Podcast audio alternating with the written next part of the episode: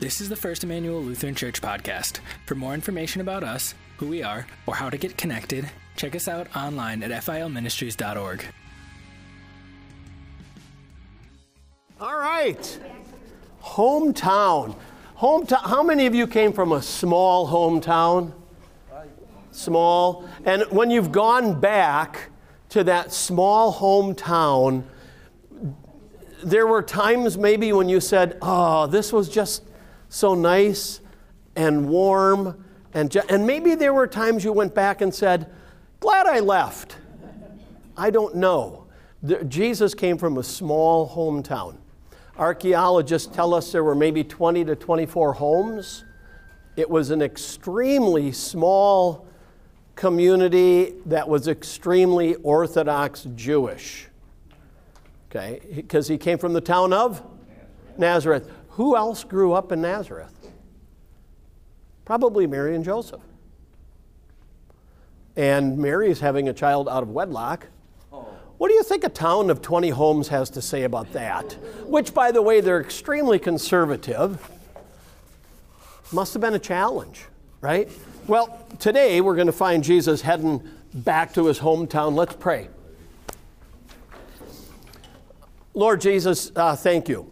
Um, I suppose we could say your hometown is heaven, but we do know uh, that when you took the mantle of flesh upon you, that uh, you grew up in Nazareth. And as you make your trip back to Nazareth, there were some challenges, Lord. And uh, we just pray that as we walk with you, as we journey with you, uh, that we would uh, be able to see the joy of knowing you for who you really are. And so let your Holy Spirit strengthen us in this time. Amen. All right, so this comes out of Luke chapter 4. And it says, Jesus returned to Galilee in the power of the Spirit, and news about him spread through the whole countryside. What kind of news do you think this was? What kind of what, what do you think was being broadcast? Okay, all the things that he's done. This guy has healed the sick, and my goodness, he's, he's powerful and he does miracles. Well, he taught in their synagogues, and everyone praised him. Well, he went to Nazareth, where he had been brought up. And on the Sabbath day, he went into the synagogue, as was his custom, and he stood up to read. The scroll of the prophet Isaiah was handed to him. Unrolling it, he found the place where it is written, The Spirit of the Lord is on me, because he has anointed me to preach good news to the poor. He sent me to proclaim freedom for the prisoners and recovery of sight for the blind, to release the oppressed, to proclaim the year of the Lord's favor. Then he rolled up the scroll, gave it back to the attendant, and sat down. Oh, I do want to point out at this particular juncture, the preacher sat, the people stood, okay, which may be coming back into vogue here. the eyes of everyone in the synagogue were fastened on him. And he began by saying to them, Today the scripture is fulfilled in your hearing. And all spoke well of him and were amazed at the gracious words that came from his lips. It was a stellar sermon. Isn't this Joseph's son? They asked. Jesus said to them, Surely you will quote this parable to me. Physician, heal yourself. Do here in your hometown what we've heard that you did in Capernaum. I tell you the truth, he continued, no prophet is accepted in his hometown. I assure you that there were many widows in Israel in Elijah's time when the sky was shut for three and a half years and there was a severe famine throughout the land. Yet Elijah was not sent to any of them, but to a widow in Zarephath in the region of Sidon. And there were many in Israel with leprosy in the time of Elisha the prophet, and yet none, not one of them was cleansed, only Naaman the Syrian. All the people in the synagogue were furious when they heard this. Well, they got up, drove him out of town, took him to the brow of the hill on which the town was built in order to throw him down the cliff. But he walked right through the crowd and went on his way. Well, that started off rather promising. it ended up rather troubling, don't you think? Yeah. So let's do this. Why do you think the people were rather excited at the beginning? Oh, it would be fun to see one of these miracles that we've been hearing about. What else? Well, It's him. It's him. I, I'm the Messiah. I grew up in your midst. Oh my goodness. This is kind of unusual because where do we expect the Messiah to come from? Down Jerusalem, right? That's where all the highfalutin Hebrews are. Yeah. Think of this Jesus, who's become very popular, has come back home. Maybe he'll set up headquarters here and he'll put us on the map. Wouldn't that be great?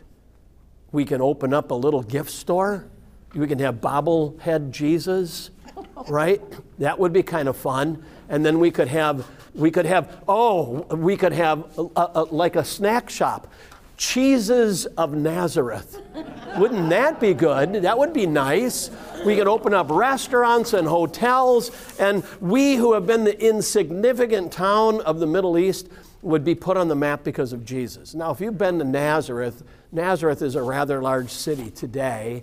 Jesus did put them on the map, but not at this particular point.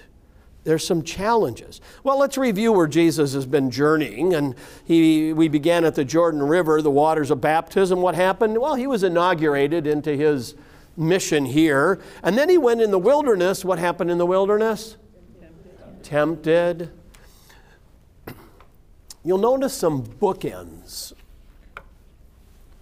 in, in Jesus' life. He's baptized at the beginning of his ministry. When he dies, they put a spear in him, and what comes out? So we've got water going on. Well, let's go. The, the next place Jesus goes is into the wilderness to be tempted, and he's alone. Uh, before they put the spear in him, he's nailed to a cross, and he's alone there in a spiritual wilderness, and he's tempted. If you are the Son of God, turn stones into bread, and at the end, if you're the Son of God, come on down. Well, let's go. After the wilderness is Nazareth, and he's rejected by the very people that he came to save, by the people he grew up with. Well, before he was nailed to a cross, he was rejected by the church that he came to save. So, do you see how things are bookending, if you will? Yeah. So, uh, here we have our friend Jesus who goes back home. Uh, it seems like he ruined everything. It was going so well until he said, Oh, why don't you do here what you do all over the place? And then he goes into this oh, Elijah never healed the Hebrews. It was a foreigner. And Elisha didn't take care of the Hebrews. He went to foreigners. And this is what turns them off. It does not go over well at all. And, and Jesus, actually, if we said that Jesus had a, a headquarters, it would probably be Capernaum, right? It's not going to be Nazareth. So, the next leg of his journey, verse 14, the opening verse says that the Spirit empowered Jesus. For what is he being empowered?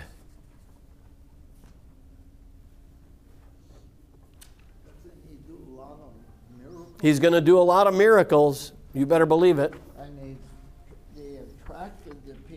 to him. Yep. Because they wanted to see. Yeah, yeah. Anytime you hear about a, a, miracle, people want to come flocking to Jesus, either to watch it or to have a miracle performed on them, right? Or lunch. Or, or have lunch, a free lunch. Yeah. Well, he has to spread the good news and teach the good news, otherwise, when he leaves, it, it was done, right? Yeah. So part of the empowerment is getting the next group ready, right? It's, it's transitional time for Jesus. Think about this. He only has three years. Only three years. And, and he's going to have 12 people who have been very close, and they're going to be given this responsibility. And there's others who believe in him, but it's only three years for this transition. Something has to be done quickly. Yeah. So, it, why wouldn't it have made more sense to train the people in the temple, the priests and stuff, because they already knew it. He just had one little hurdle to get over, which was, I'm it. Whereas these other people, they might have really not gone to church every Sunday, right? Yeah. Yeah, good question. So why why is it that why Saturday, right? why is it Jesus decided to to take these 12 people who are not what we would consider to be the theological giants of the time instead of oh, people like Nicodemus or Joseph of Arimathea. Why didn't he just settle in with the Pharisees and say, okay, let me open this up to you? And I think the challenge came in that the Pharisees, maybe I should put it this way, they were too far gone. Their idea of what a Messiah was going to be was so far off the picture that they couldn't be brought in in three years. So, if you look at the early part of Jesus' ministry, he does hang around a lot with some of these Pharisees because the, the Pharisees are going to follow Jesus, right? The Pharisees kept an eye on John the Baptizer because he's drawing a lot of people to him. The Pharisees are keeping an eye on Jesus, and you notice there's always a contingent that are hanging around. I think, my belief is they hung around at first because he was pretty interesting, and then it turned into we're going to hang around with him because he's very damaging to, to who we are, you know, that, that he's putting it in. So I think for Jesus, it was easier to start with a blank slate, right? So if the, if the disciples are at like level zero, oh, we'll give them benefit of the doubt. One. the Pharisees are already down here in the negative territory. So I, I, I think that's kind of where, where it's at. Yeah. Who was it that told me it, it's, Uh, I was talking to a contractor, and he says, if I get an old church and have to redo an old church, and I'm, I'm talking like a 100 year old church and get it up to code, it costs a lot more money and oh, oh, so much more time than if I built something from the ground up. I don't know, I'll talk to a builder. Is that true, Kathy? If I had a 100 year old home, old stone home, I got to get it up to code and everything, just build the new home. It's cheaper, it's going to be quicker. Yeah. And I think maybe that's where Jesus is with these disciples. Yeah.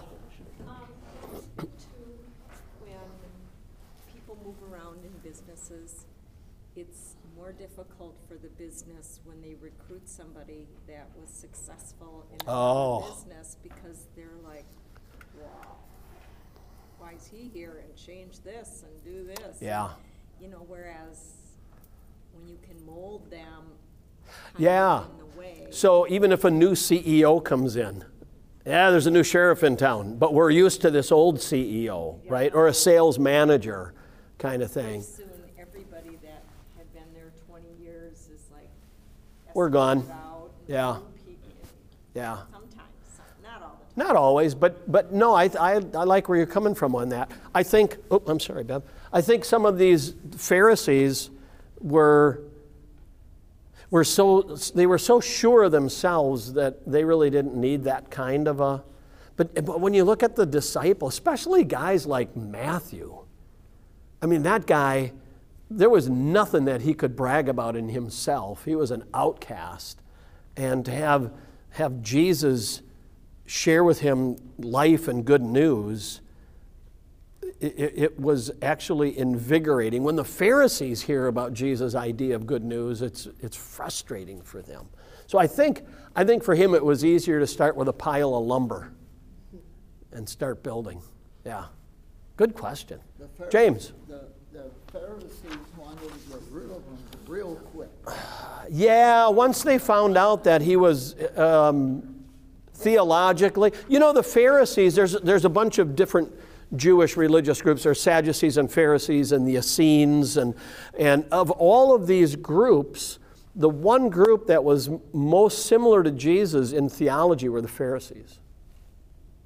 So the Sadducees believe when you were dead, you were dead. There's no resurrection. So- but the Pharisees and Jesus agreed on an extremely important point. You have to be righteous in order to get to heaven. Where they differed is how does one become righteous? So the Pharisees said you need to do that yourself, whence we get the term self righteous. And Jesus was, you can't do it on your own. You got to trust in me. I'm your righteousness. So we had this group who already felt that they were um, righteous before God, uh, that they had already built themselves into uh, God's approval.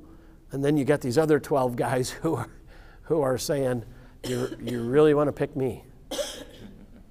I wonder, I wonder sometimes if those 12 disciples, especially early in the ministry when the Pharisees were there, was like, oh my goodness, how are we going to go toe to toe with these guys? Bill. Um, of course, here in Nazareth, too, um, he said, Isn't that Joseph's son? Yeah. Well, he could have really turned it around and said, No, I'm actually the Son of God. Yeah. That would have really pushed him off the cliff. Nice. They would have carried him there. That's good. You get a point for that one. Yeah. Um, uh, you know, isn't this Joseph's son? We don't know the whole sermon of Jesus. We do know his sermon. His sermon topic was, uh, "Today this has been fulfilled in your presence," and he must have talked about that. I'm wondering. Obviously, he says, "I'm the Messiah." And the response is, that's Joe's kid. This is, this, our, our kids went to school with him. And, and I had him in Hebrew class. Oh, yeah, he was smart, but I don't know if I'm going to call him the Messiah. Yeah, so he's just Joe's kid. So evidently, the people all along had thought, oh, Mary and Joseph, naughty, naughty, you didn't wait till you were married, child out of wedlock. And they're attributing this Jesus to Joseph. But don't people, you know, like, everybody follows famous people, even if they do dumb things, like, I think the Kardashians. I heard yesterday that that it's been twenty years, and I thought, I don't even know who they are, but, anyway, but people hitch themselves, oh, I'm gonna dress like them, talk like them, and all of a sudden Jesus comes in, and if I were like in the palace and churchy, I'd be like, yeah, I don't wanna follow somebody who's the son of a carpenter. I mean, wouldn't you follow Yep, yep. like breeding, good begets good. Yeah, right. And, that, and that's really the thought that was going on at the time. When the Messiah comes, he's not going to be the kid of a carpenter who grew up in Nazareth. This could be the son of the high priest that served in the temple. These are the people that we look for. Now, I think maybe this is why John the Baptist had a bit of a following, right? Zechariah. He's, he's, he's from the right neighborhood. But Jesus, you know, the cousin, eh, maybe not so Well, much. I just, that's, I, I don't know, I was just gonna say something toward that, because I think what they were looking for really was a king, somebody who was really strong, who was gonna be, overcome the Romans and put them in a whole different, Yeah. whole different place. Instead, you get an itinerant preacher who has no place to lay down his head. He depends on the generosity of people in the town or the ladies who are following him. This doesn't really match up to, to be. I don't, I don't want to, I'm not trying to elevate Abraham Lincoln to Messiah status, but um, seriously, Abraham Lincoln became president of the United States. I mean, his humble beginnings. Uh, wow. I mean, like he was born in like a log cabin, right? And he was a failed businessman, and he suffered with depression to the point where after his girlfriend dies, his friends don't allow him to walk by himself or even have a knife because they fear he's suicidal. That's going to be the guy who leads the country, restores it, and frees the slaves. Who'd have figured? Who'd have figured? Yeah. Meanwhile, the people who established our country struggled with slavery, even to the point where we almost didn't become a country, kind of like the Pharisees. I'm not going to equate the founding fathers to Pharisees, but they all did come from the right pedigree. And they really struggled with developing a country. Well, government. Yeah. Yeah, so this Jesus, I mean, if he was going to have a good time, he could have gone to Nazareth, done a couple of card tricks for him, set up shop, and life would have been fine. But wow, he sure turns it around. Um, he taught in verse 15, he taught in their synagogues and everyone praised him. This is the area of Galilee. Then he went to Nazareth where he'd been brought up. So now you have all these people who are very excited because he already has a reputation, and it's a really, really good reputation. So, next page. Yeah, Jim. Did uh, Jesus do um, miracles in his home city?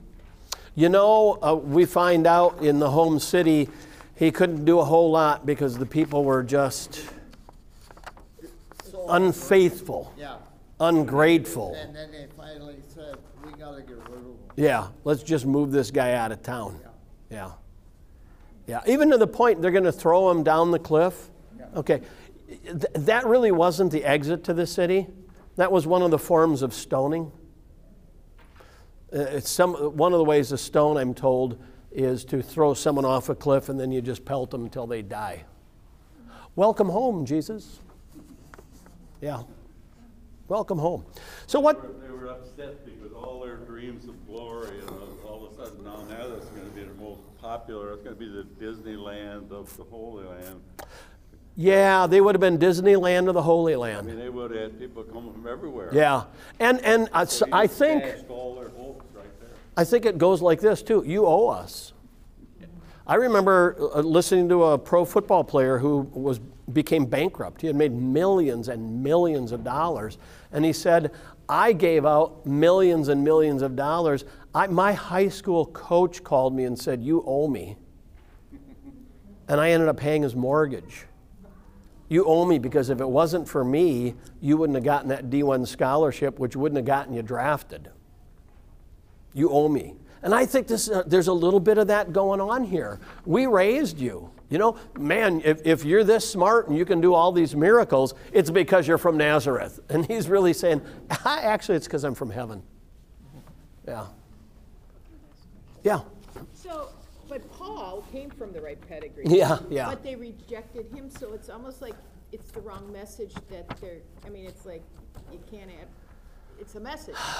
So, so I mean, no matter who would have said the message, right? Yeah. So, so if it was one of the Pharisees or something, they said, hey, I'm the chosen one, and that message would re- reject, I mean, like today, the message is rejected by, what, six mil, billion people? Right. Yeah. Yeah, it's, it's, it's about the message. And in Jesus' case, it's about the messenger. But when we get to Paul, Paul was on the right side of the tracks.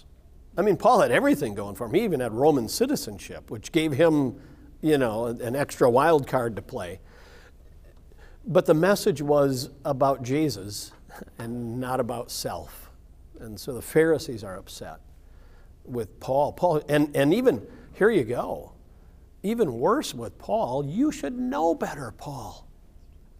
You grew up with us. You, you had a position of authority. I mean, you're out killing these goofy Christians, and now all of a sudden you're one of them?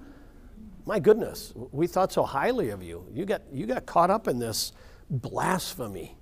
Yeah. And this is, this is where our culture is today. Not so much that, hey, we're looking for a different Messiah, but like Pharisees, our culture today, it's about me. It's about what I like to do. There's a reason why people don't want to hang around Jesus. Uh, a lot of people don't want to hang around anyone who's considered a God because then I have to put myself under you. I don't want to be under someone. It's the original sin. don't you want to be your own God? Yeah. Sharon, you had your hand up. Well, this is just a question from the Yeah. meeting. Um, And he stood up to read. Yeah. So everyone's sitting. Can anyone stand up, or how did that work? Most likely what happened, yeah, so in the in the worship service, Jesus would have been the guest preacher. Yeah, and so the yeah, so the leader would have said, "Hey, here's the assigned reading for today. This is our sermon series is on this." So he opens and and he you stand when you read the scriptures, and then you hand it to the attendant, and then the preacher sits, and they, they would call it the seat of Moses. You would sit in the seat of, of Moses. He was just sitting there and he stood Yep. Oh, yeah. He probably would have been invited. Hey, you know, preacher kid, come on. Yeah, yeah. Yeah, I, I uh, preached in my home church a few times, and, and it's always kind of fun. Um, I was in New York, and the church that I grew up in was celebrating their 140th anniversary, so they asked me to come out and preach. Um, The irony of that is while I was out here, I got the call to be the pastor here. Um, and and uh, afterwards, with cake and coffee, it was all the, the nice little ladies who gave me a hug. I remember you. You used to kick the back of our pew. Or you used to pick on your brothers a lot. And I said, oh, why did I come back? That's it. Jim got it right. Most of them said you were a cute, beautiful little boy. And that's exactly what my mom did say.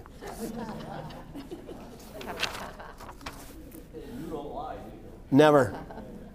Not much. So, what is so significant about this time and this place for Jesus to read from Isaiah and then preach about it? Is there something specific that it takes place early in his ministry in his hometown? And it happens to be from Isaiah, who talks about a Messiah's coming. Well, the, those, the, the reading, the readings were all pre-scheduled. Yep. And so they, they really, he really didn't have a choice where he was gonna read from. So, But why does it make it so ideal? well, that, right there, He is the Messiah. I'm the Messiah. Do you, I wonder how this would have played if he would have gone in the temple and said, Oh, by the way, I fulfilled the scripture today. I probably would have been crucified then, right? Jesus, Jesus starts off not in Jerusalem, but in Galilee. He starts off in the place no one would expect the Messiah to be. Think of this for generations, when you had high holy days like the Pentecost or the Passover, where did you go? You went to Jerusalem. You made a pilgrimage to Jerusalem, and sometimes it took a few days, but you went to the place where God resides. When the Messiah comes, he goes to the place where you reside. Isn't that interesting? Nobody would have guessed it. If the Messiah comes, we should all make a run down to Jerusalem. And nope, nope, the Messiah comes and says, I'll come by you. I'll come to you. He ma- uh, th- Jesus makes house calls. He did not do many miracles in the whole city. He went out, Yeah, and that's where they start yeah, coming into that city because of the miracles. yeah. So you'll find uh, Capernaum becomes a pretty important place. Peter's house probably was at Capernaum. Have anybody been to Capernaum on your little holy trips? Yeah, the house of Peter that actually looks like a spaceship now because they've got that like churchy thing over top. Uh, it's probably the same house where they brought the, the paralytic and they cut a hole in the top and lowered him down. that's why they had to Prob- remodel. Probably that's why they remodeled. Uh, probably would have been uh, Peter's Peter's place. Yeah. So it's really significant that Jesus makes this proclamation as he's out and about. And uh, what is, what is significant about the fivefold mission of Jesus? So here's what Isaiah has to say there's the preaching good news to the poor, proclaiming freedom to the prisoners, proclaim recovery of sight for the blind, to release the oppressed, to proclaim the year of the Lord's favor. Well, let's take these. The good news is what? We talk about the good news. As a matter of fact, the word evangelism comes from a Greek euangelion, and it means good news. The good news is preached to the poor. This is not talking about people who live below a poverty level. The poor are the people who are, as Jesus would say in Matthew 5, poor in spirit, right? Blessed are the poor in spirit. The poor in spirit are the humble, the people who say, There's no way I'm going to work my way to heaven. I just can't do it. I'm, I don't have enough spiritual riches. I'm poor spiritually. So he has come to preach good news to the people who are spiritually humble.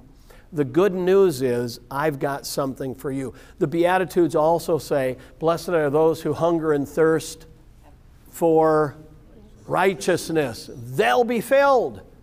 It's not just about people who are starving, it's about people who are starving for righteousness, starving to be right with God.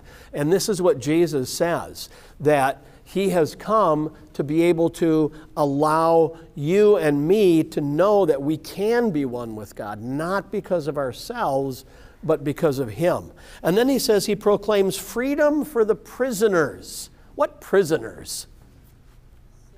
You can never do enough. I, I just can't get out of my sin. I can never do enough. I'm held in bondage. Luther talked about the big three, right? Sin and death and the power of the devil.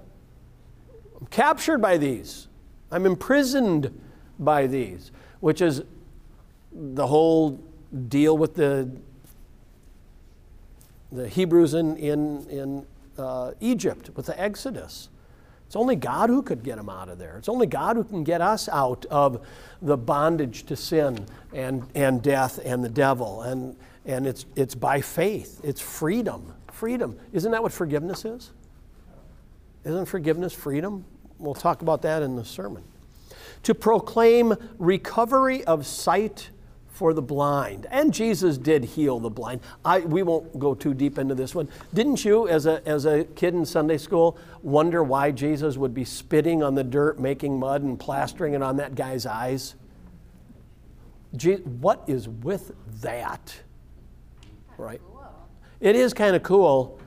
I don't know, my mom, every time I spit in the mud and, and, and made, you know, little mud and flicked it at my sister, there was my, my mom didn't think it was cool. Um, so, uh, what, what blind? Blind to what? Spiritual blindness. Blind to the fact that I am a sinner. Blind to the fact that I can't save myself. Blind to the fact that Jesus is the Messiah. So he's given recovery of sight. There's a, there's an, uh, John chapter 9 Jesus and the disciples are walking down the road and they see a guy who's been blind from birth. And the disciples ask him, Lord, who sinned, this man or his parents, that he would be born blind? Oh, Jesus said, Neither one. But this is so God can be glorified, right? So Jesus heals the guy. He, he now can see and he's in the marketplace, and everybody's like, oh man, we know this guy is blind from birth. And then the Pharisees get wind of this. Who did this to you? And what does he say? I don't know who the guy is. He just said, hey, you know, go wash. The people who could see physically could not see spiritually, and the man who could not see physically was then able to see spiritually. The end of the story is he got thrown out of the synagogue. Well, as they asked him three times, he kept accelerating who, who it was that did it. There you go. I don't know who it was. Oh, it was a prophet. Oh, I, I don't remember the third one, but it was, yeah. it was a higher level. Yeah. So this spiritual blindness is going away. It's coming off. Right? And, and so this one who was blind, well, we sing that, don't we? Was blind and now I see. It's amazing grace. And, and so this is what Jesus came, is so that we can see ourselves for who we really are broken, sinful, lost, condemned. But then we can also see Him for who He is merciful and gracious and kind and forgiving and saving. Um, to release the oppressed. Who are the oppressed? The oppressed are the people who are still working so the rest of you can have Social Security. the oppressed are the people who are living under the, the, the theological thumb of the Pharisees. Can you imagine? How, how far can you walk on the Sabbath without breaking the rules? How do you perform these prayers so that they can be acceptable? How do you get the proper sacrifice made? It, it, it, was a, it was a form of worship that was very filled with anxiousness. Are we doing it the right way, the right time, with the right instruments? I don't know if I want to worship like that. And, and they, were, they were oppressed under the Pharisees. But the Pharisees, you know, let's not get the wrong impression of the Pharisees. Sometimes we see the Pharisees um, like, uh, like Vladimir Putin, right? We're going to inflict a lot of pain on those people. And they're not, I don't see them like that. I honestly see them as people who think this is the right way. Jesus, you're messing everything up. You're hurting these people. You know, uh, I think it's Mark who writes, and on the Sabbath, Jesus did this miracle, and on the next Sabbath, he did this miracle. And it's, it's specific that he says, and on the very next Sabbath, because the Jewish people at the time had this image. If all the Hebrews could keep two consecutive Sabbaths perfectly, then the Messiah would come. So the Messiah comes and he heals on the Sabbath. He messes it all up. What's with this Jesus? Right? So it's like, oh, thanks, Jesus. Now we got to start all over again. I got a question. Please. Who was the one that determined that two Sabbaths done perfectly? Yeah, because I've never read that in the Bible. But isn't it interesting how over the years, when we add things on to the scriptures, it only makes life more difficult. It happened in the garden where the, the devil says to Eve, So you can't eat any of the fruit in the garden? Oh, yeah, we can eat any fruit except the fruit that's in the middle of the garden. We can't eat it and we shouldn't even touch it. God never said that. The human being added that to what God had to say.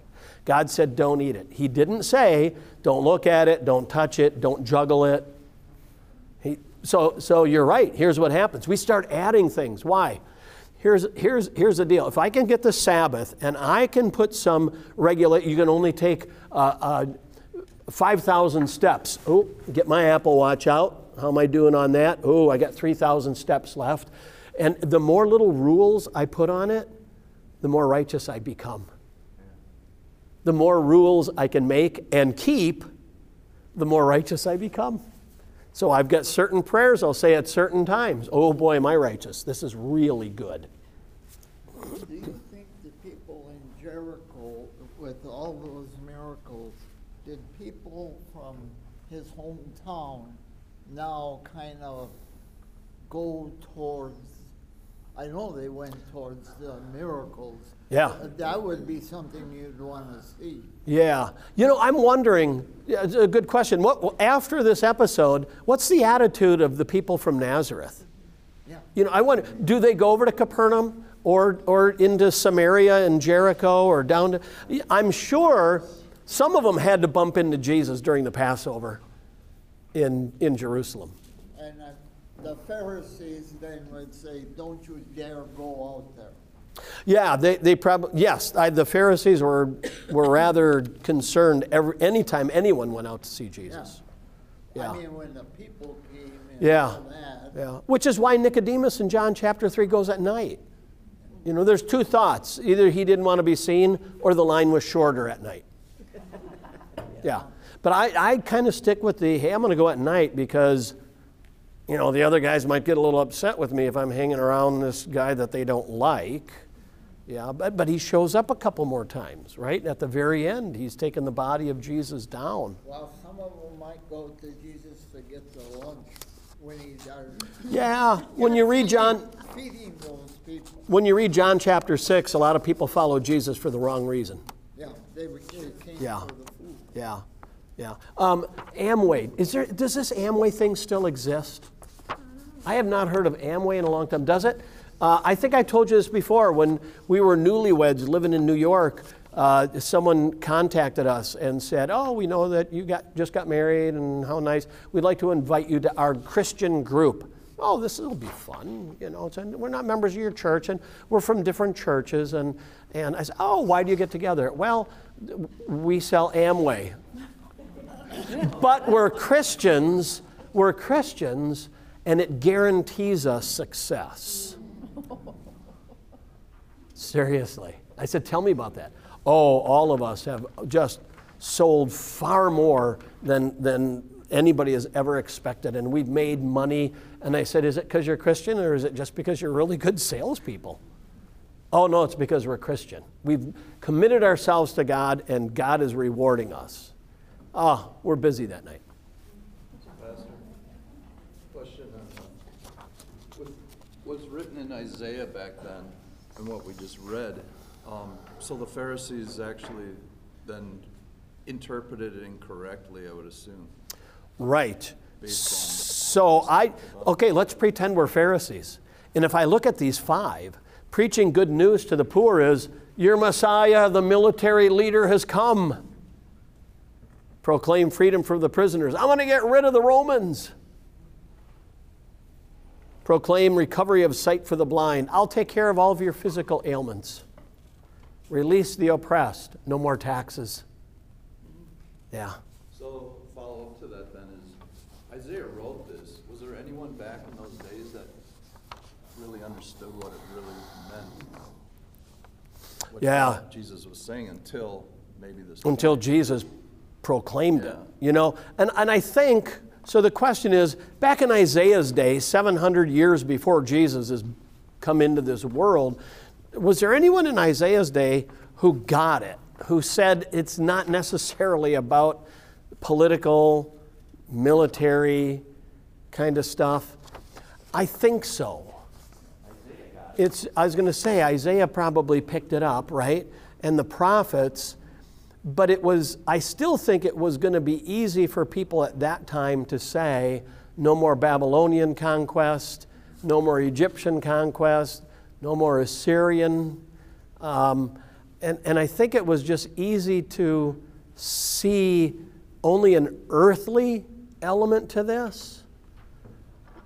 Did I tell you I, I didn't sleep well last week and I was up at like 1.15 in the morning, so I turned on TV and saw the ShamWow that's pretty cool. Oh, and that, but then there was a guy preaching that jesus is going to come back here and he's going to rule here for a thousand years. He's going to set up his kingdom. And, dude what do you do with jesus who says my kingdom's not of this world?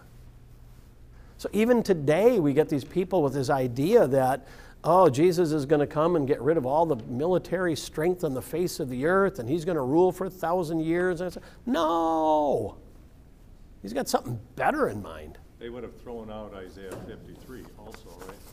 Yeah, Isaiah 53, you know, uh, how about this guy who's stricken, smitten, and afflicted, right? Uh, By his wounds we are healed. Um, and I had a, I had a friend who uh, had a doctor who was Jewish, and he said, I asked my doctor, because he said my doctor is very active in his faith, how would you look at Isaiah 53? And he said, Well, we're taught that Isaiah 53 isn't about Jesus or the Messiah, it's about the nation of Israel. Isn't that interesting? Yeah. You know, if you were there and Jesus was there, how did he he- heal most people? Jesus touched them. Yeah. Yeah. You know, well, here's the other thing. This is a good point. Jesus liked touching people. He wouldn't, it wouldn't go well today. Um, yeah. But, but here's the thing. The reason Jesus touched people, I think, is twofold. Number one, touch is extremely important. Um, I had a friend who was a resident when we were out east, and he actually had an article published in the New England uh, uh, Journal of Medicine. And he was a, a resident cardiac, and they, he was working in the emergency room, and they brought a guy in. They couldn't do anything with him, and he was dying, and he had no family. And they moved him to the hallway because they had such an onslaught coming in. And he said, I, I just cringed because I saw this man who is, is in and out, and he's sitting by, laying by himself in a hallway with nobody. And he said, as a Christian, I couldn't handle that. So I asked my supervisor if I could hold his hand until he died, and he said, go ahead. But he wrote an article about this, this importance of touch because ours is a personal God. The other, the other deal, why did Jesus go touching people? Because anybody who had an ailment was unclean. As soon as Jesus touched someone, the Pharisees would say, that guy's unclean.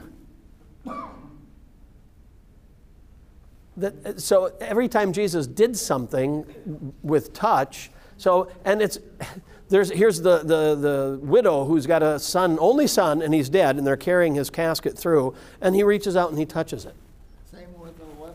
You- They had to get out of the town and then they Yep. had to go. on. Yes, yeah. And then Jesus goes and touches these people. Anybody ever see a, a real a real leper, an honest to goodness leper.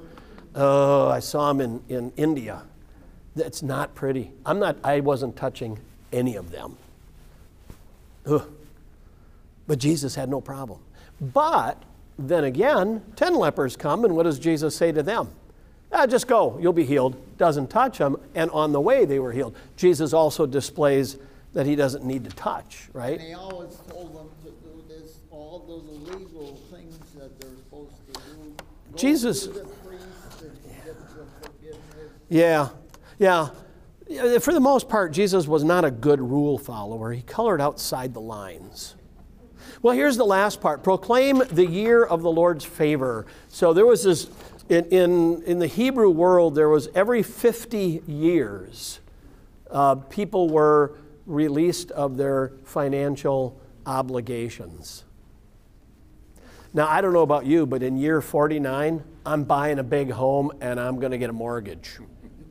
Because year 50, it's clear. What Jesus means here, the year of the Lord's favor, is I love you. Every year is the year of the Lord's favor.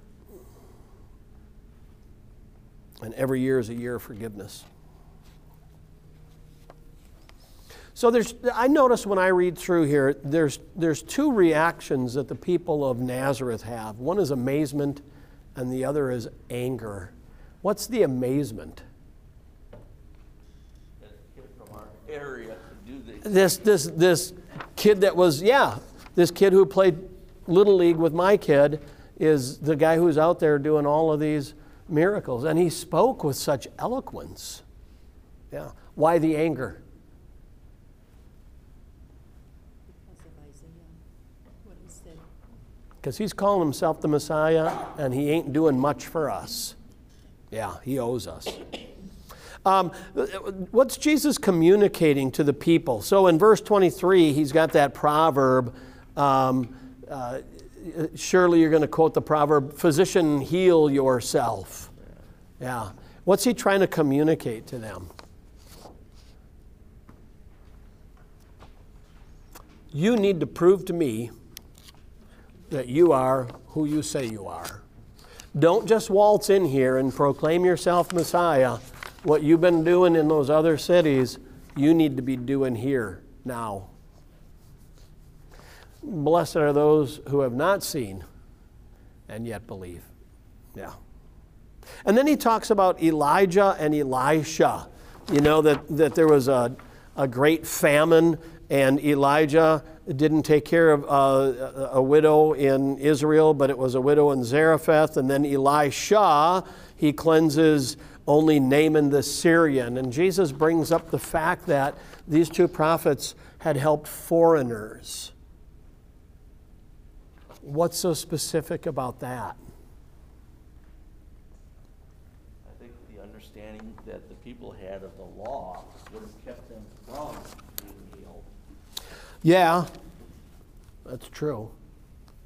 I think the Jewish people felt that the Messiah was coming only for the Jewish people. This is even more narrow. You should be coming only for Nazareth. So I and narrow it down to 100 folks.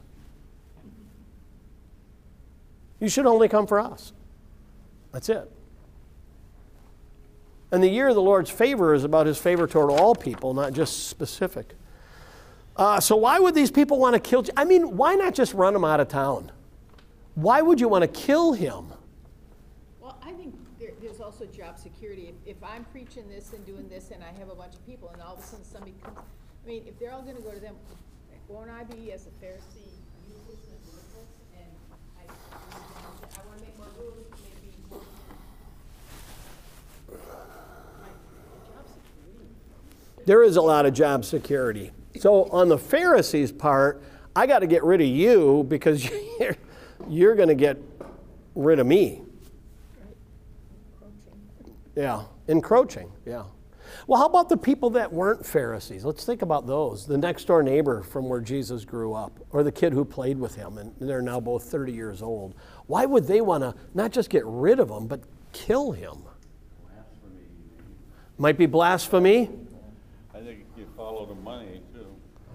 Follow the money? Yeah, you could have made us. So we're gonna make all kinds of money, now, wait a minute. There's jealousy. Because on the back of all the donkeys, can you see the moms who had bumper sticker? My kid is an honor student at Nazareth Central High School, and then Mary's had, my son's the Messiah.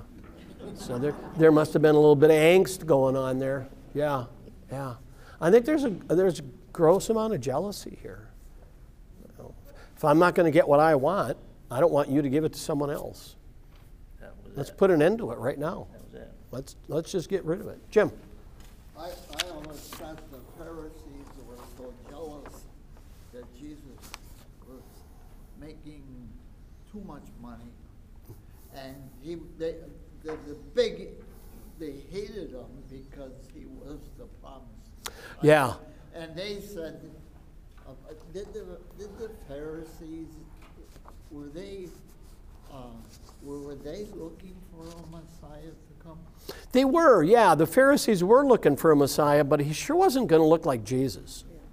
He needed to come from like a royal family, which Jesus did, but it didn't look too royal. No, not And he needed to be one who really wanted to get rid of the Romans rather than render unto Caesar that which is Caesar's, you know, that kind of thing. So he just didn't he didn't fit the package That they at all. Yeah, yeah, they didn't fit the package. Everything goes back to the Green Bay Packers. Um, the, the Green Bay Packers, back in the late 50s, um, they drafted uh, number 200, a quarterback out of Alabama, and nobody was expecting too much out of him, right?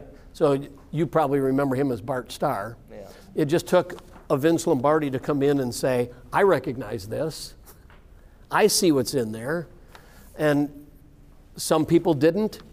Some people did. Some people saw in Jesus what he truly was. Some people didn't want to see in Jesus what he truly was.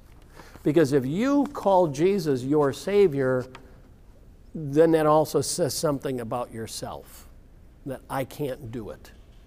So, this is why John the Baptist would say, I must decrease and he must increase. Yeah, that's what I have to say if I'm going to have a Savior. I have to decrease, he needs to increase. Yeah.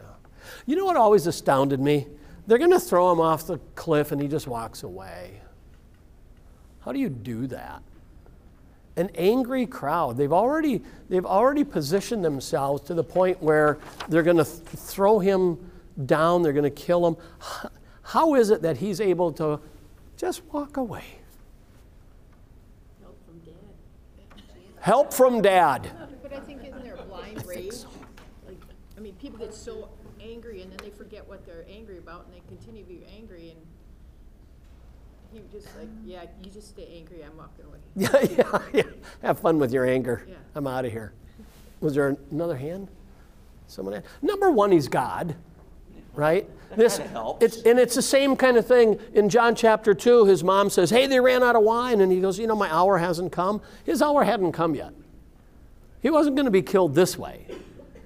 And, and a little help from your dad? I think so. I think he had a little help from, from dad. The Holy Spirit had empowered him. So I, I just, everything's about timing with God.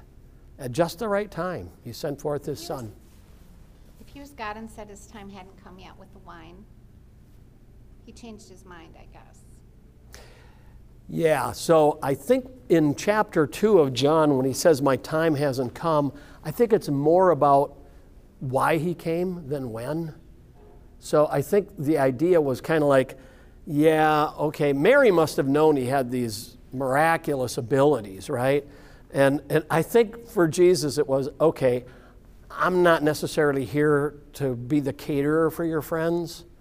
I'm not necessarily here just for this earthly stuff, but I can do it, and I'm more than happy to help. But just understand what's coming in three years is, is going to be a lot different than throwing a party here. So his first miracle is about a wedding party. His last miracle is dying for us so we can go to the real party. Yeah. Amen. Amen. Kath. Um, I was going to say, so I think, could it be possible that there were Pharisees that wanted to kill Jesus, but not in the literal sense? Kind of like, you're dead to me. You know, yeah. Yeah. And Yep. And I think so. You know, And, and I, don't really want you to go off the cliff, and I'm not gonna push you, but I'm also not gonna yeah. to I, you're and I, th- I really think what Luke's getting across here, it was more the townspeople this time. These are the people who knew him best. Isn't that those, odd? I mean, I think we have people today that shut him up. Oh, you know, to me. Yeah. Or, or even our culture's attitude toward Christians. Be a Christian, just shut up about it. You know, don't keep talking about your Jesus thing. Just keep it to yourself. Just, you know, because he's dead to me. I don't need to hear about it. Yeah. Or I'll throw you off a cliff. Yeah. All right, I've got some traveling questions for you. We don't have to go over these, it's just a thought. The fivefold ministry of Jesus is important. I think congregations need to do these five things. Um, in what ways can we be like the people of Nazareth? And how can we become more outward focused as Christian congregations and individuals? So, some, some, some things to ponder, my dear friends. Thanks for listening. If you want to learn more about First Emmanuel Lutheran Church, visit filministries.org. Have a good day, and God bless.